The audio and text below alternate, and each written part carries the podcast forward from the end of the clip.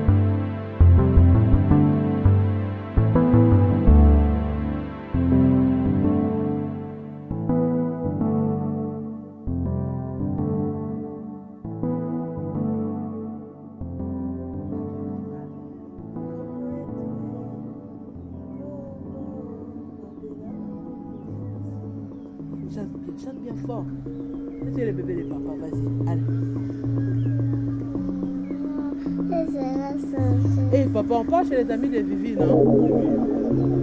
Chante, hein Après, on part chez les amis. Fais vite, on part chez les amis, les amis t'attendent. Ah, chante maintenant, comment est On y va? Chante, comment est.